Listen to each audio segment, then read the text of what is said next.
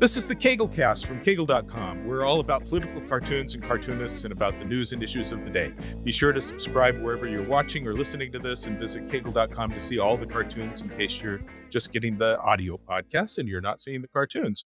We'll discuss the top 10 most reprinted editorial cartoons in America from the last week. I'm Daryl Cagle, and I'm here with Brian Fairrington, our Hey, editor at Cagle Cartoons. And today we have two great award winning cartoonists Pat Bagley, who's drawn for decades for the Salt Lake Tribune in Utah. Hello, Pat. Hi there. And RJ Matson from Maine, who drew for years for the St. Louis Post Dispatch and Mad Magazine and the New Yorker and just about every place else. Nice to see you, RJ. Hi. Nice to see you. So, gentlemen, what we're going to do is we're going to go through those top 10 cartoons. And I just want to say these are the cartoons that editors chose to print. They may not be your favorite cartoons or our favorite cartoons. Editors have different criteria for cartoons of what cartoonists do. Cartoonists like hard hitting, tough cartoons that are persuasive and change people's minds. And we like to do powerful things. Editors like cartoons that don't generate any letters to the editor and are about topics of the day without taking a strong point of view on either side. And I have mixed feelings about showing these top 10 cartoons each of these podcasts because we end up talking all the time about what editors like and how that frustrates us. And I guess that's on all of our minds. apparently this is true of small town newspapers that they don't really like the controversy. The cartoons are nothing but trouble. I think in bigger newspapers, they've got thicker skins and they tend to be a little more open minded, I guess. True. When I was hired at the Post Dispatch, they they told me they were looking for trouble and they wanted a crusading cartoonist, and that was the goal. You have have the same situation in Salt Lake. Adam, you're on the editorial board. You take part in all the editorial board meetings with the editorial page editor and the writer, and you generally come to a consensus on most issues. And even though they might present your cartoon as the cartoonist view as opposed to the editorial page view of the day, I tended to stay in line with what we agreed on. So if we had a big debate and decided to endorse one candidate over another, I would reflect that in my cartoon. Um, Well, generally, we were all somewhat aligned anyway. You have the number one cartoon of the week, which is this one. It's a Right. social security card, and the Democrat donkey and the Republican e- elephant are pushing the pillars out from under the social security roof. And they're both saying, for starters, we're taking this off the table benefit cuts and new taxes. I should say that I, I read all of these and describe the cartoons because we're also an audio podcast, and most people can't see the cartoons. So, RJ, what do you I think? I like the image. I like the joke. This is drawn for a roll call, which is a newspaper that has been around for about 70 years. It covered Congress and Capitol Hill as if it were a small town, uh, as if it were like a like an industry journal of like Variety covers Hollywood. The editor, you know, they're willing to do hard hitting cartoons that make fun of specific politicians and take on each party. But I'm sort of always aware that day after day, week after week, they don't want it to seem like they're partisan and only picking on one side. So, and any deadline day, I'll send them four or five sketches of different jokes on different topics. And I always try to sprinkle in cartoons that are sort of a pocket on Boaster House type of cartoon that make fun of both parties. So it never surprises me when they pick a cartoon like this. These cartoons may not always be the ones I'm most passionate about, but sometimes they can be very funny and pointed. And I see how this could be popular in the sense of being reprinted in the most newspapers around the country. It's got Yeah. all that familiarity to the Social Security card. I think it's cool. It's a beautiful cartoon. Pat, you have the number two cartoon this week. It's an Into the Woods cartoon with Little Red Riding Hood walking into these spooky woods, but they're the spooky woods with a wolf for uh, Twitter and YouTube and TikTok and Pinterest and Facebook. Mm-hmm. Uh, scary internet woods. You want to talk about this one? Sure. Lovely looking cartoon. Sure. Apparently, suicide rates among teenagers are going up, uh, especially with uh, girls. And they're trying to figure out what is causing it. I think that one of the causes may be social media. Uh, we uh, evolved over millions of years to be in groups. And all of a sudden we're thrown into this wholly different kind of group and we're not really equipped to handle this. Anybody who goes on the Twitter, Facebook, don't have to go very far to find people who violently disagree with you and wish really horrible things on you. And I've got a thick skin. I've been doing this for 45 years, so I know what to expect. But people who are young and are thrown into that uh, cesspool, it can be pretty traumatic, I think. So that's what I'm trying to say in the cartoon, is that it is like going into the woods, and there are scary wolves out there. And also, this is a cartoon that both left and right would Yeah. agree with right now. Um, Mm-hmm. so that makes sense that the editors would gravitate towards this. Yeah. Beautiful looking cartoon. It's So great. thank you. So the number three cartoon is by Jeff Koterba, who's a regular in the top 10 because uh, he's a moderate and he doesn't do those hard left from right cartoons. This is a little boy at the kitchen table eating candy Easter eggs. And the header says, as we head into the Easter season, little boy says, chocolate eggs for breakfast? and mom says, They were cheaper than the real thing. You know, these expensive eggs cartoons have just been sweeping the Mhm. top 10 in the c- cartoonists. They're doing expensive eggs cartoons. I don't think you guys are. I haven't done an egg cartoon yet. It's on my bucket list for the for the month. Well, I noticed that eggs were getting really expensive a couple months ago, but in the meantime, they've solved the problem here anyway, and it's it's come back down. Well, that's that's That's very good. reassuring. Go Okay, up, but when they come down, you have a problem. Okay. Uh, Dave Granlund is also very popular with editors, Mhm. and uh, he's got two in the top 10 this week. He's got a Jimmy Carter tribute cartoon. Jimmy Carter was uh, taken into hospice, and things are looking bad for him with his cancer. Uh, and it show it's a pretty portrait cartoon, man of many hats. He's holding his construction hat from Habitat for Humanity. It says, "Farmer, U.S. Navy, Governor, President, Teacher, Carpenter, Jimmy Carter." you know, every so often that we see cartoons like this, and typically they're obituary cartoons. This one's a little bit early. Actually, I Mhm. have been getting submissions of Jimmy Carter obituary cartoons early from cartoonists. So we have to be careful not to post them. Um, Mhm. we've gotten in a lot of trouble for that in the past, particularly with Nelson Mandela, because he was reportedly near death for something like three or four months. And we Mhm. probably got 30 Nelson Mandela obituary cartoons a couple of months before he died. And we got so many angry complaints. It's like the whole world was outraged at us.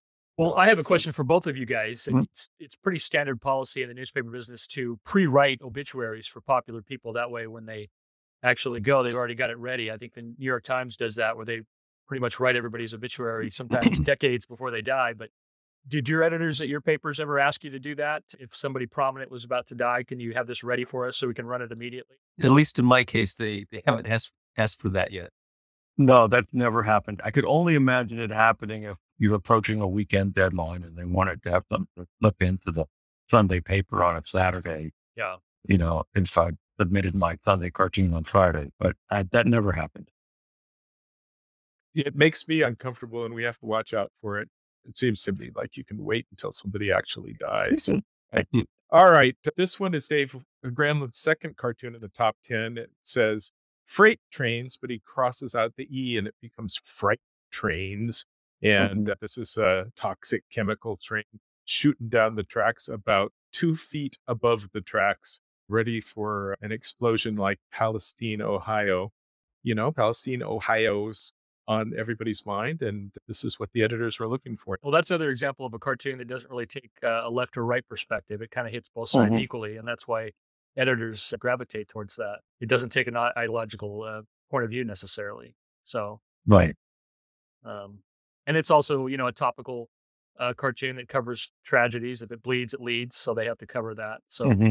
it, it sort of Interestingly, cartoons that just uh, simply mention a topic that's in the news so that uh, you're thinking about it graphically, those tend to perform better than the cartoons that actually present a point of view about that topic. Right, right. Mhm. All right. Uh, this is Jeff Koterba's second cartoon in the top 10, Anniversary Cake. And it has Vladimir Zelensky standing on a big cake, which is the map of Ukraine, in a tiny little Vladimir Putin eating a little bit of the cake. He's very tiny. Hmm. This is a standard uh, trope for editorial cartoons to draw the uh, character as diminished and being very small when you want to put him down. Presidents Mhm. tend to shrink as they, they go more years Mhm. in office, but not all presidents. You know, Trump got bigger and fatter, uh, but boy, Jimmy Carter, Jimmy Carter sure shrank. Uh, Yeah, I think it was Jimmy Carter who was the first president that was depicted as being diminished. And it could have been Jeff MacNelly who did that. Since then, other people have picked it up too.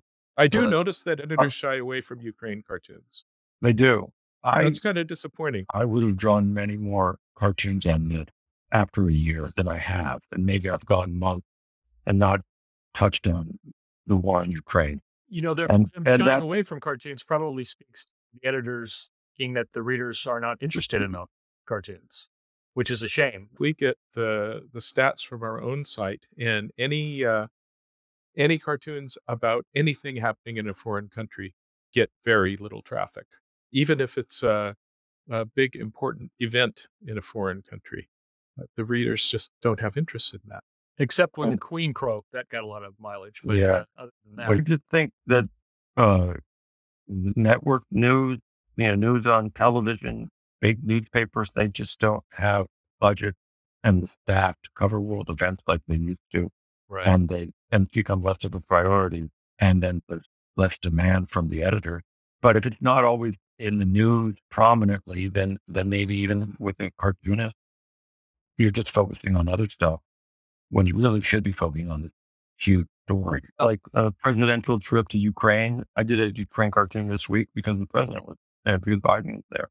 So I, I just thought this should be covered a lot more than it has been Yeah. cartoonists throughout the year. I well, thought, if, Kim, if Kim Kardashian traveled over there for some reason, it would be covered. But because she, yeah. Mhm.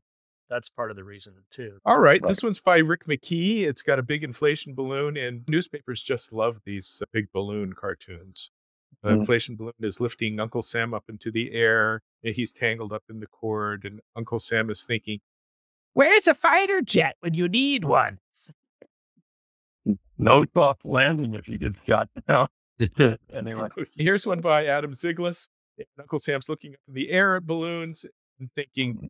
we need to do something about these objects in the sky. While at the same time, behind his back, unnoticed, is the crash of chemical trade in Palestine, Ohio. yep. That's a classic. Just sort Yeah. of yoking two Right. newspaper stories together. And those cartoons always Right. click. That's a standard for cartoonists. How can we put two things together? Draw a Mhm. chart with arrows between them, which two things go together to come up with your cartoon in the morning. You guys do that? When I'm desperate for an idea, maybe. Yeah, it, it's one of the ways to search out a joke when you need to.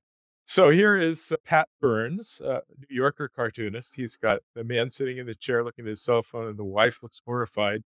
Man says, I don't know. Sometimes I wonder myself if I truly have this much hate in my heart or if I'm just doing it for the likes. I think that's cute. That's a great comment Mhm. on social media. Yeah. Pat Byrnes is great. And here at number 10 is John Darkow from Missouri. And he's got Jesus preaching at, looks like the Wailing Wall. In the crowd, someone's saying, He seems too woke for me. It is really, Right. really rare that any kind of cartoon that depicts Jesus gets reprinted by newspapers. Hmm. Uh, I know. I'm happy to see that. It seems like a cartoon that Pat would have drawn as well. By the way, yeah, I don't think I I've have collected the- Jesus. oh, I've drawn lots of Jesuses that I don't didn't think I've ever drawn. at all. course, I've never drawn Muhammad. I've never drawn Buddha. I, I got to get off the ball here. Well, I can't recommend that you do. I have collected the five most reprinted cartoons that each of you have done in your entire careers with Cagle cartoons, and I thought I'd show those to you. Okay. So, Pat, this is your most popular cartoon ever with editors. It Wow. shows a little family, and uh, they're looking at a house that's up in the air that looks like an arrow pointing up with the word rent. The rent is going up, and it says a major cause of homelessness explained. And the kids say, it's too high with some good cartoon cussing. And the lady is trying to step on a step ladder of her wages. I, I'm guessing that this is a surprise that this is your most popular cartoon ever. In fact, it is 25% more popular than your second most popular cartoon. And it was reprinted in close to 250 papers, the most that we can ever get a, a cartoon to be reprinted in. Um, wow. This was Wow. just all out crazy hit that eclipsed everything else you've ever done. That's that's surprising me, but it, I mean the, the cartoon is accurate, right?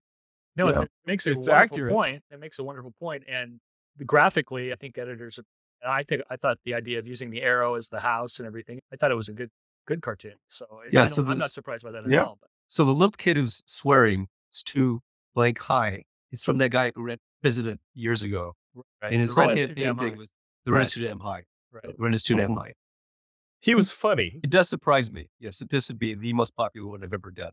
But apparently it was it was a good one. Uh, uh, Many people It is, but you know, you do so many beautiful drawings, and your number two cartoon this week is just a fantastic, beautiful drawing.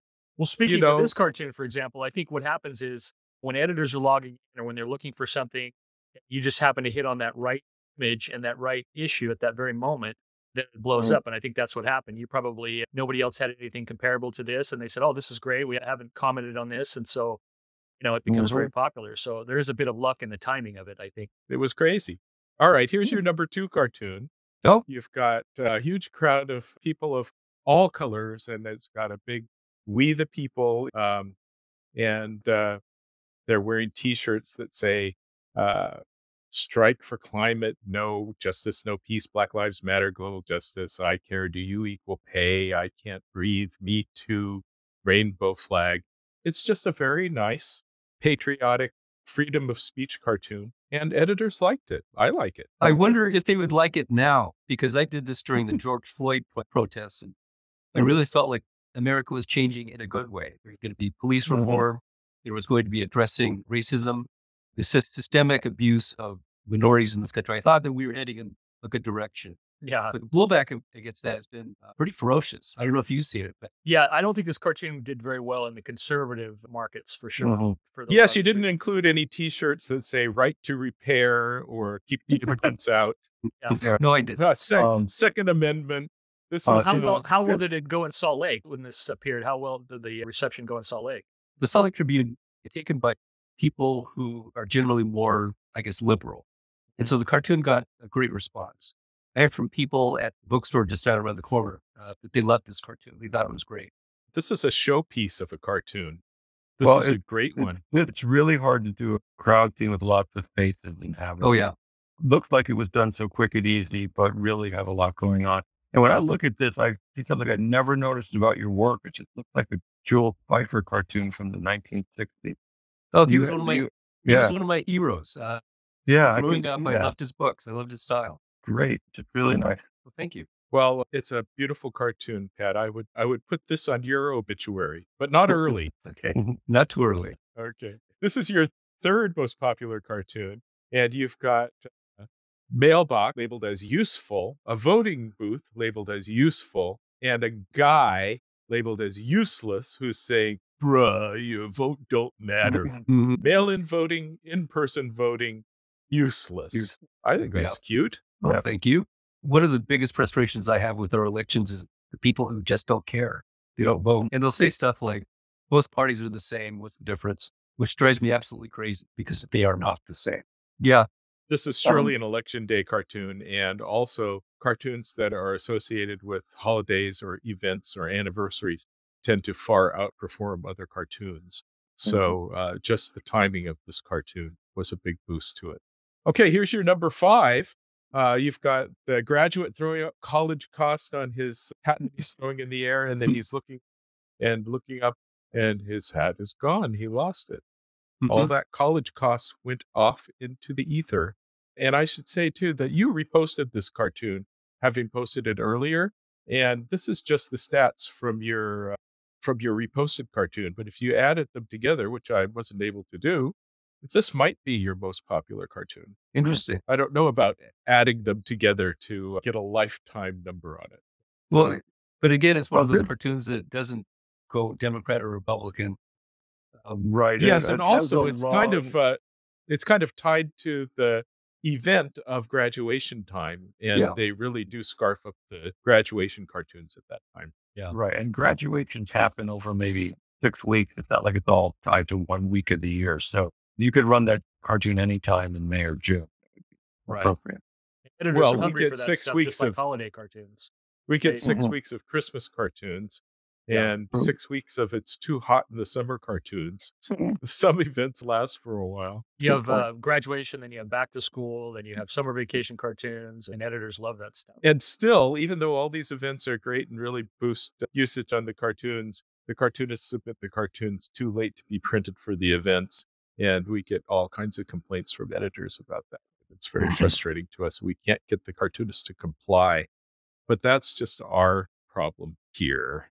All right, Pat, this is your last one. And uh, I guess that makes it number five. And you've got the huge sun that's global warming. And uh, the lady is trying to explain to the Trumpy in a red MAGA hat what's going on, which is very obvious in the big global warming lettering. And he says, I Mhm. just don't see it. Yeah. That's a great cartoon. From a technical standpoint, are you guys using a pencil or you guys get that sort of organic feel, which is so appealing? There's beautiful texture throughout this. yeah, cartoon. yeah, exactly. Mm-hmm. So I use a, uh, an iPad with a pen, and the app is Procreate.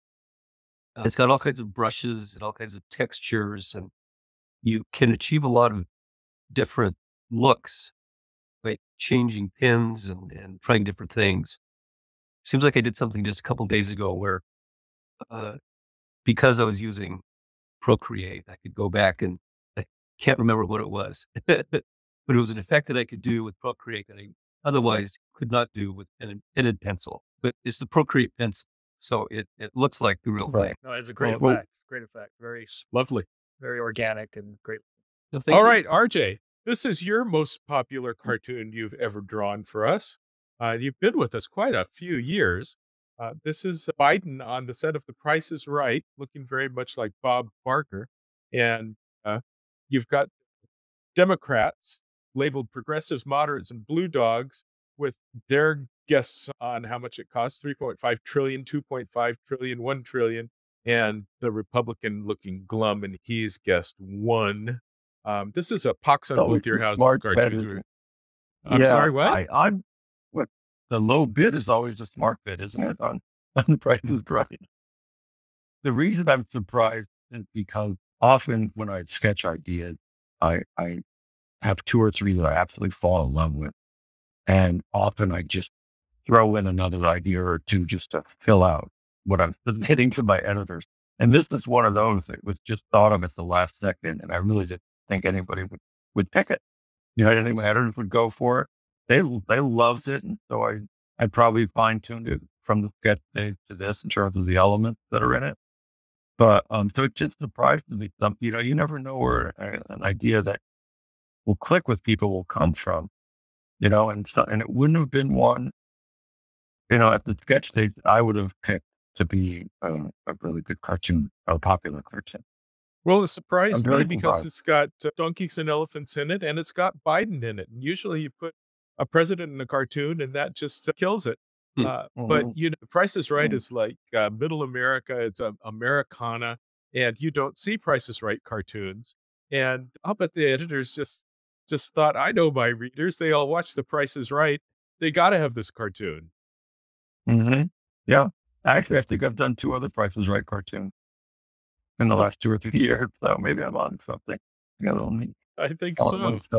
All right, here's your number two cartoon. And this was another one that surprised me because this is uh, bashing the Democrats a bit more than the Republicans. And you've got the Democrat showing uh, his presentation says 2022 midterm elections focus group. And he says, We have nothing to fear but fear itself. And all the voters in the audience are saying inflation, war with Putin, rising crime, a nuclear exchange, illegal immigration, more COVID.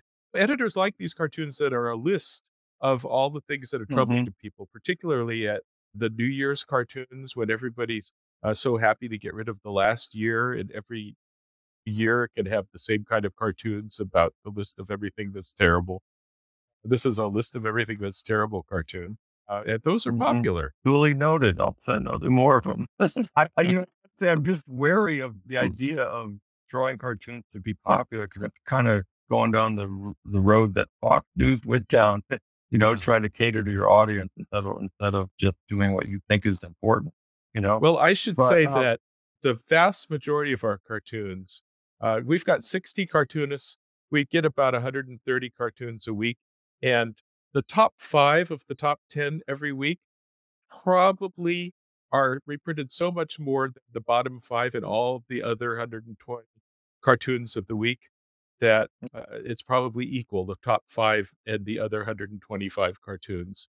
fascinating. And we really need to have some cartoons that editors want in order to have a viable Mhm. thing that editors want to subscribe to. Because the cartoons that cartoonists want to draw, that 120 out of 130, that is not at all what the customer wants. And cartoonists Right. tend to pay very little attention to the demand side of the equation, which I don't mind because I'm not really fond of what editors want. But at the same time, we have to have a viable product to make it work. Now, in both your cases, you guys draw lots and lots of strong cartoons.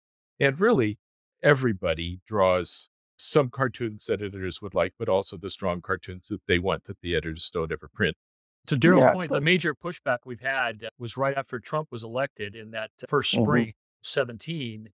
And about halfway through the spring, we started getting numerous complaints from editors saying, Do you guys have any cartoons that aren't Trump bashing cartoons?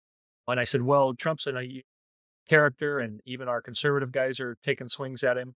And they just said, Well, the readers are sick of it. And we got a lot of pushback on that in terms of what the cartoonists felt they wanted to draw versus what the editors wanted Mhm. to run. And and of course, that cooled off, and the editors were sympathetic to what was happening. They just said, "Listen, we need anything that doesn't have Trump in it. We'll take anything. Uh, everything has Trump in it right. Right. now." And so what we, we did is on our login page, we put up the Trump friendly section, just so any cartoon about holiday or anything like that had nothing to do with Trump. Those became popular during that period of time, but but that was a, definitely a period where the cartoonists wanted to draw, and they, it was their responsibility to do that. But so it was a little bit of a trying period. Daryl, you should you should mention that on your website you put the most popular cartoons on the right hand side of the screen, right? Keep in mind that that is uh, a site that's only for editors, that the readers go to the cagle.com site where we don't call that out.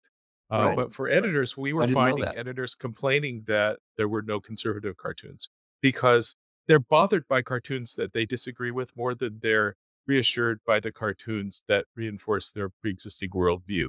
And so we put up a conservative section at the top just to stop those complaints so that Right. they would see that there are conservative cartoons. And what we found was the conservative editors really don't print the conservative cartoons more than the liberal editors. They both print the same cartoons, which are the ones that are not taking any point of view. So that is really just to deal with the complaints. And the popular section is to deal with the editors who complain that all the cartoons are terrible. And, you hmm. know, there's a lot of editors that complain about that. I realized that by culling out the cartoons that are popular, we are uh, making them even more popular, which creates more of a distance between the popular ones and the less popular ones. Well, I should clarify. I should clarify the point of what Daryl said. When they complain and say they're terrible, they don't. They're terribly drawn. They they think they're wonderfully drawn. It's just they're terrible and they don't particularly agree with the message. Well, we have editors complaining about other syndicates, which we won't name, that are competitors who they think are terrible because the art is bad. That's not what that doesn't happen with us. They they really appreciate the standard of work that most of our guys do.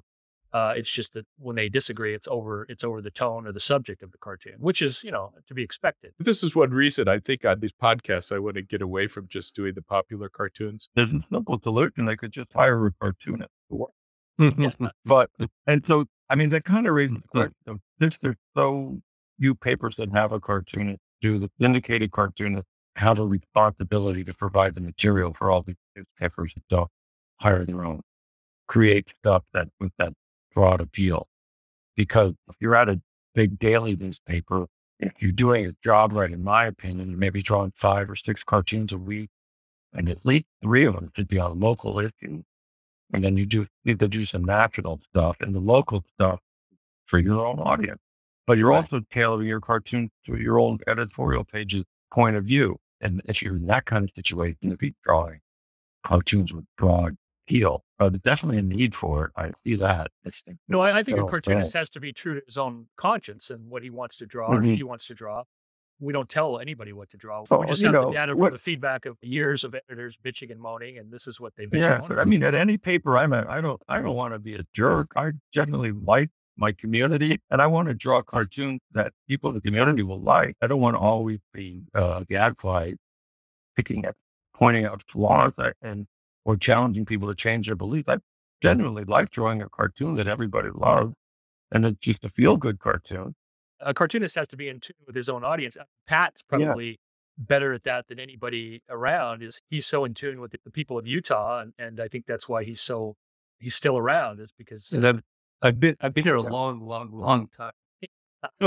Yeah, Pat's been I know employed longer than any other cartoonist that that has a job now. There are very few cartoonists cartoons who have about that. jobs now. yeah, he does great cartoons about the state of Utah and the politics and the social aspect of it, uh, probably better than anybody because he's so in tune with that. And I think that speaks to why it's so important to have a cartoonist on staff is because after so much time, they they know the uh, the readers better than anybody. And I think uh, to RJ's point, that's why it's so important to hire cartoonists is to have that voice, and the readers can open up the paper or what, re- read it online, and they can relate to it because they said this is familiar. I get the references, I get you know uh, Right. whatever else it is. And I think when you do purely syndicated material, you lose that. Well, I, I should add that about 50 years ago in the 70s, there were a little more than 2,000 newspapers, and there were about 150 cartoonists who had staff jobs. And, you know, that is still 7% of, of Yeah, papers that had staff jobs. Yeah, even There- if it's there have never been a large percentage of papers Right. that had staff jobs. And ever since syndication, almost everybody who saw editorial cartoons and most of the content on the editorial page were seeing syndicated content. Right. So, although for us it's a calamity that all of these cartoonist jobs are gone, Mhm. 150 down to maybe less than 20 now, that's not a, a big percentage change since it was uh, ever.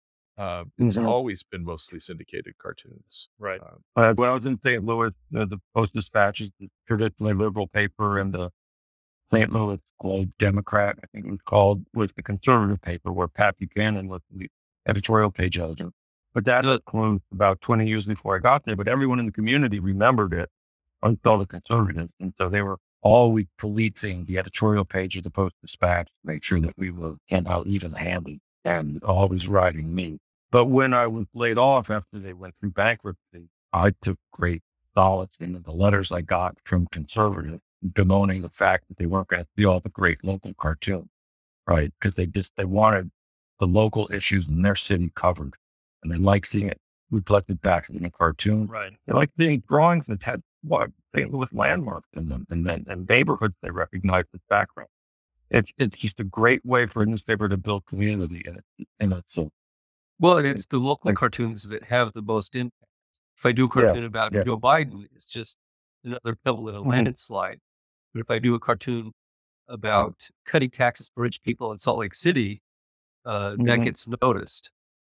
right, exactly. So, RJ, this is your Mhm. next most popular let's- cartoon. Nice. Operation Warp Speed Ahead. You've got the Mhm. Starship Enterprise with uh, two vaccine needles on it labeled COVID 19 vaccines, and it's uh, warp speeding to an arm near you. This doesn't surprise me because it's got Star Trek in it. All right. And uh, the Polarized Express. This is your last popular cartoon. The Coronavirus Relief Edition. You've got a, a train in front of the Capitol labeled Congress and the Democrat and Republican engines are pulling the train in opposite directions so that it's Mhm. going nowhere. The coronavirus relief is going nowhere. It's a pox on both your houses cartoons. And it's Exactly. a beautiful cartoon. Thank you. I could probably publish a book of, over the past 20 or 30 years of gridlock, Washington is stuck, nothing gets done cartoon. It's, it's a staple, and especially drawing for, you know, the Congress, uh, the newspaper of Congress, where my audience. Hey, we have reached the end of our cartoons, gentlemen. Good to see you all. Yeah, good to see you. Thanks, Good to see Daryl. you. Hey, thanks for joining us. That's it. Remember to subscribe. Visit the caglecast.com site for all of our podcasts. Visit cagle.com to see all the cartoons by all the best cartoonists, including Pat and RJ. And I'll see you next time with another exciting episode about editorial cartoons. drawn by artificial intelligence with our brilliant cartoonist Rick McKee, who did the first syndicated drawn by artificial intelligence cartoon that we will be discussing as a threat to our lives and livelihood. Gentlemen, I will uh, see you later. And again, thank you so much. Thank you. Thanks, Okay, guys. bye.